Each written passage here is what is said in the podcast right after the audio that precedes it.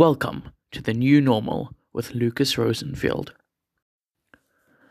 This is a really cool story. So, Cuba, one of our longtime global allies, has sent over 200 doctors to South Africa who are going to help our government combat coronavirus. And this is cool for a number of reasons. So, Cuba uh, has dealt with coronavirus really well. Only 1,300 confirmed cases and 50 uh, confirmed deaths. And this is because their universal healthcare system is widely renowned around the world as one of the best. And this was developed by the communist government after they overthrew the right wing dictatorship that was supported by the Americans. So they overthrew them in the 60s.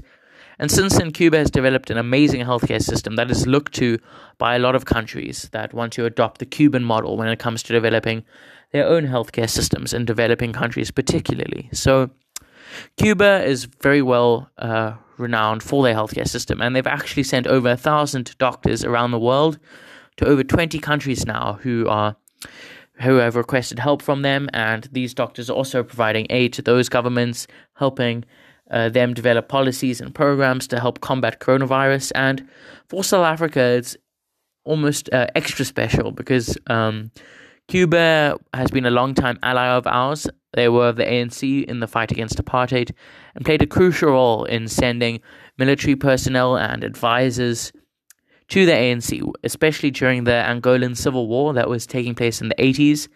And they really have played an important role in developing our own history. Um, as the Cuban government. So, look, this is very cool to see, and hopefully they, they do play an important role because with the lockdown being restricted, we're seeing, I think, estimates are over a million people are going to be returning to work who weren't.